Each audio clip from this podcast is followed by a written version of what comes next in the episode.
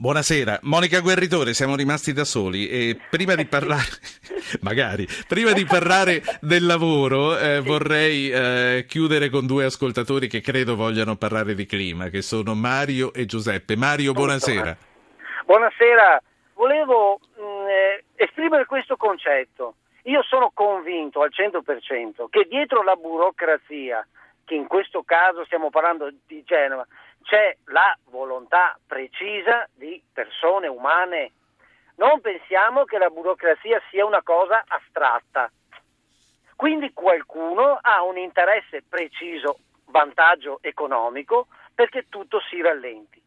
Grazie. Su questo sono convinto e sfido chiunque a dire che non è vero. La seconda cosa importante sì. che voglio dire che è successa oggi a Rovigo. La febbre ti dice che tu non stai bene, Ora, a Rovigo, in provincia di Lendinara, oggi su tutti i telegiornali si parla del nonno che ha abbracciato un nipotino di 5 anni che aveva gravi problemi. Senta, stiamo, e... stiamo eh, esondando. No, no, no. Eh, non, volevo, ma... non, volevo, deviare, era per dire. Ma l'ha fatto. Non, la saluto, Mario mi scusi, ma non ci stava. Allora, dai, la concluda perché poi dicono che sono cattivo. Sì, la sì, concluda. no, concludo immediatamente. Voglio dire, non dovrebbero mai succedere questi casi. Vuol dire che la nostra sensibilità è lontana. lontana la saluto, lontana. Mario. Sentiamo Giuseppe. Buonasera, Giuseppe. Sì, buonasera. Eh, io volevo chiedere al signor eh, Baracchi, purtroppo se n'è andato. Sì. Eh, in, in quanto tempo arrivano queste 1500 tonnellate di acqua perché non, non l'ho capito. Aia, non sa- arrivano in pochissimo tempo, su questo non c'è dubbio. Poi eh, non lo chiede a me, mi dispiace. Giuseppe, la, la domanda rimane nel vento. Monica Guerritore, eh, tornando a noi, c'è il nostro ascoltatore che dice: Io non ci credo, c'è sempre qualcuno che ha interesse a bloccare le cose. Lei è, anche lei è così sospettosa. No, no, no, no. Cioè, un, secondo me va, va proprio inaugurata una, una, un'idea nuova.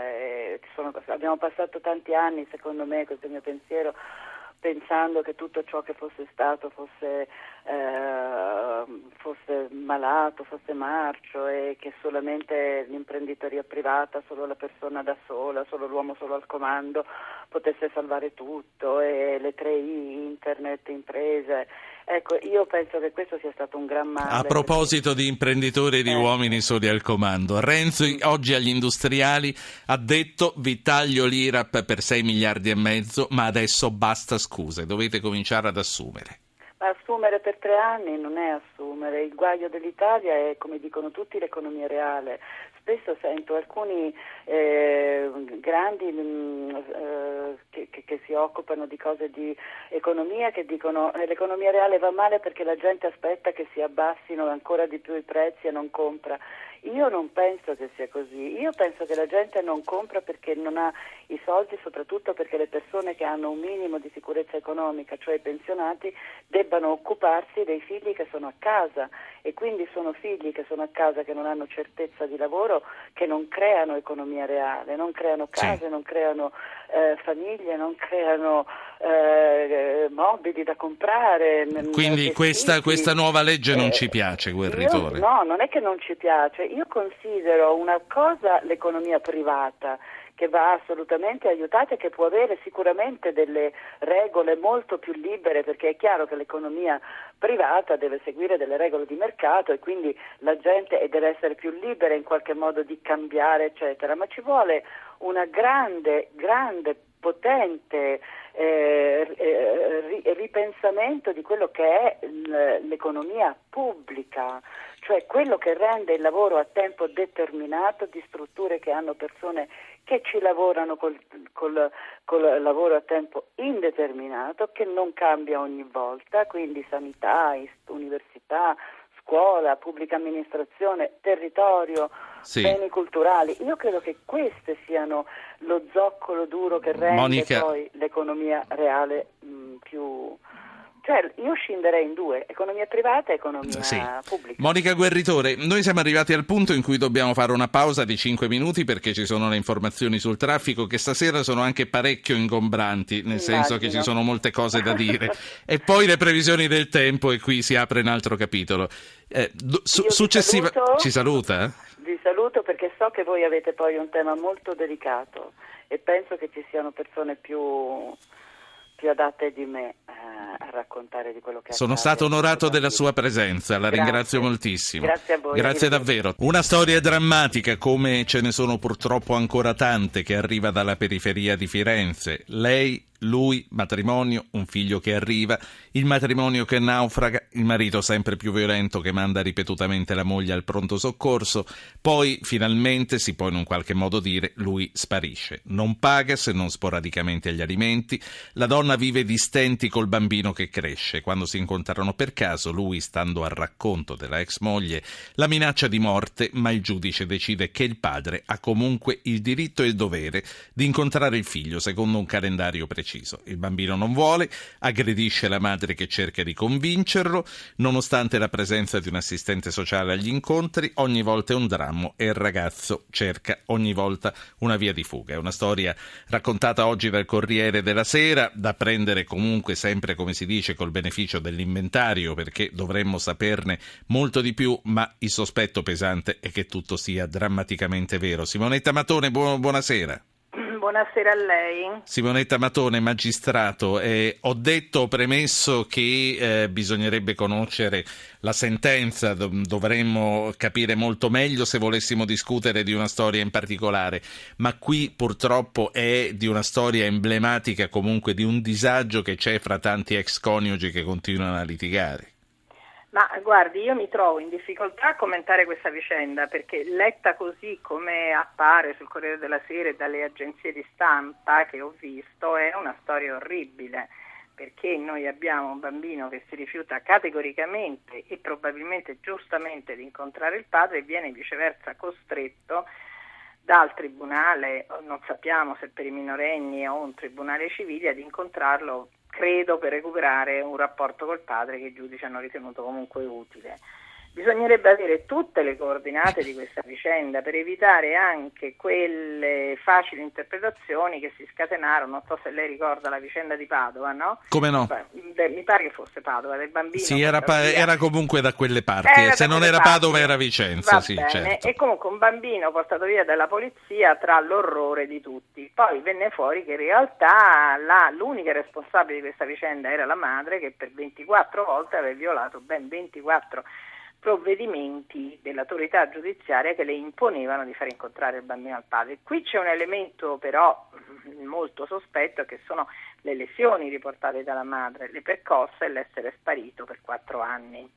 Quindi eh, questo è un dato che ci fa Sì. riflettere, c'è però da dire che l'orientamento, come dire, costante dei giudici è quello di porre al centro del- di ogni procedimento il bambino e il suo diritto ad avere entrambi i genitori. Ecco, Eh, io quindi mm, appunto... è, una- è un qualcosa di estremamente Come dicevamo, allora arduo. facciamo una cosa, abbandoniamo immediatamente questa storia perché nessuno Ecco, è di noi la conosce più di quello che ha letto sul giornale, ma è uno Sì. spunto per affrontare diverse- diversi interrogativi che rimangono a proposito dei singoli ruoli delle varie, delle- de- de- delle varie persone in campo. Intanto succede, può succedere che un tribunale vieta a uno dei due coniugi di incontrare il figlio o il figlio deve sempre incontrarli no, entrambi? No, no, no, assolutamente sì, può accadere, accade continuamente che un tribunale per i minorenni o un tribunale civile vieti gli incontri con uno dei due genitori perché è ritenuto assolutamente deleterio e incapace di esercitare quella cosa che oggi, pensi un po', non si chiama nemmeno più potestà genitoriale, ma si chiama responsabilità genitoriale. Perché si chiama responsabilità? Perché il legislatore ha voluto evidenziare tutti quei doveri che sono in capo ai genitori per far crescere in maniera felice e armoniosa il bambino rispetto al diritto ad avere accesso al bambino.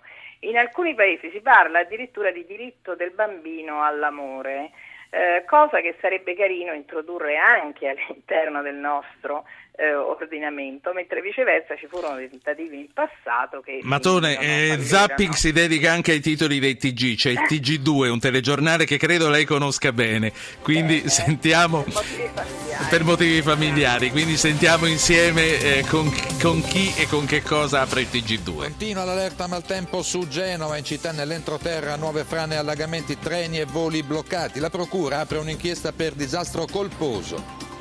Si estende il fronte del maltempo, frane sfollati nell'Alessandrino, fiumi in piena in Emilia, Parma allagata parte della città, si teme per un disperso.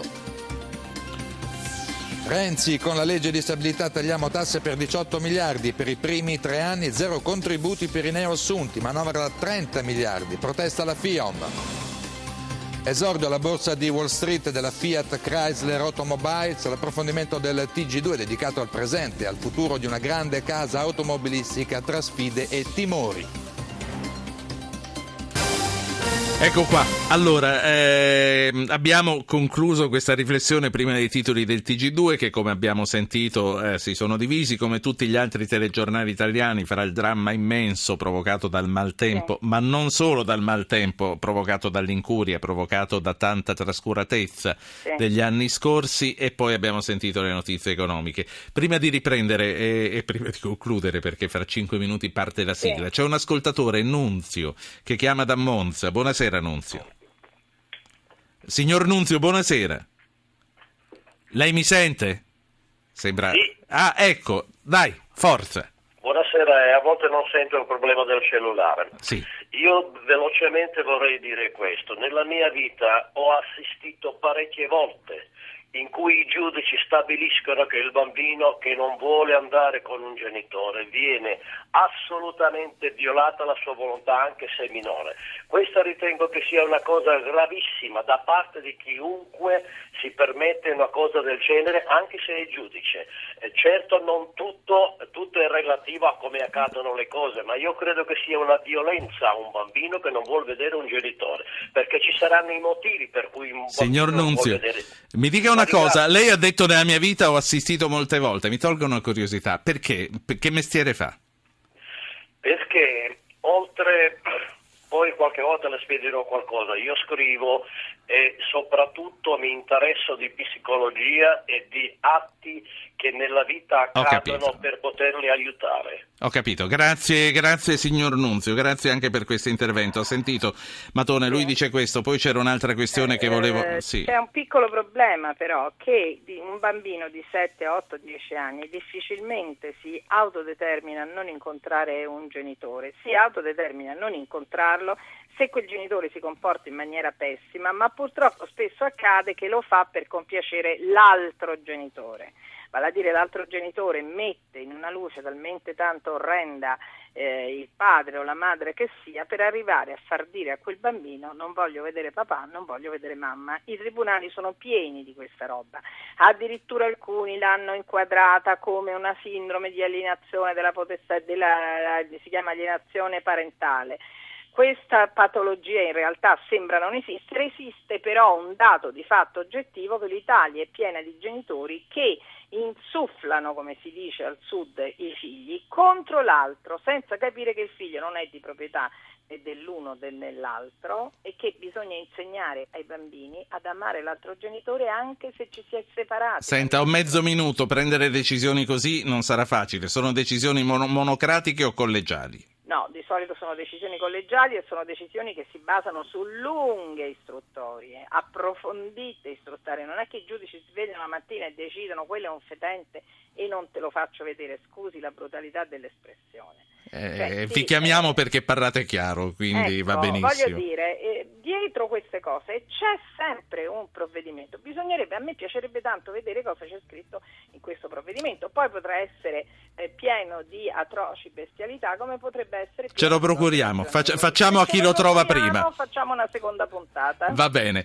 Intanto ci dobbiamo salutare perché qui fra poco c'è Italia-Malta, quindi bene, eh, ce, ce la dobbiamo ascoltare. Grazie Simonetta Mattone. Arrivederci rivederla, rivederla, buonasera. Buonasera, qui si conclude Zapping, grazie per l'ascolto da Ruggero Poi, in redazione Giovanni Benedetti, la regia è di Anna Posillipo, tecnico Nicola Pambuffetti che ci ha accompagnato per tutta la trasmissione. Come vi dicevo, fra poco, dopo Ascolta si fa sera, eh, potremo seguire Zona Cesarini con la radiocronaca delle partite di campionato europeo con questa sera Malta-Italia. Prima di lasciarvi voglio ricordare che per il podcast, andarvi a riprendere una cosa che vi hanno detto che abbiamo detto e che voi volete ascoltare www.zapping.rai.it. A domani.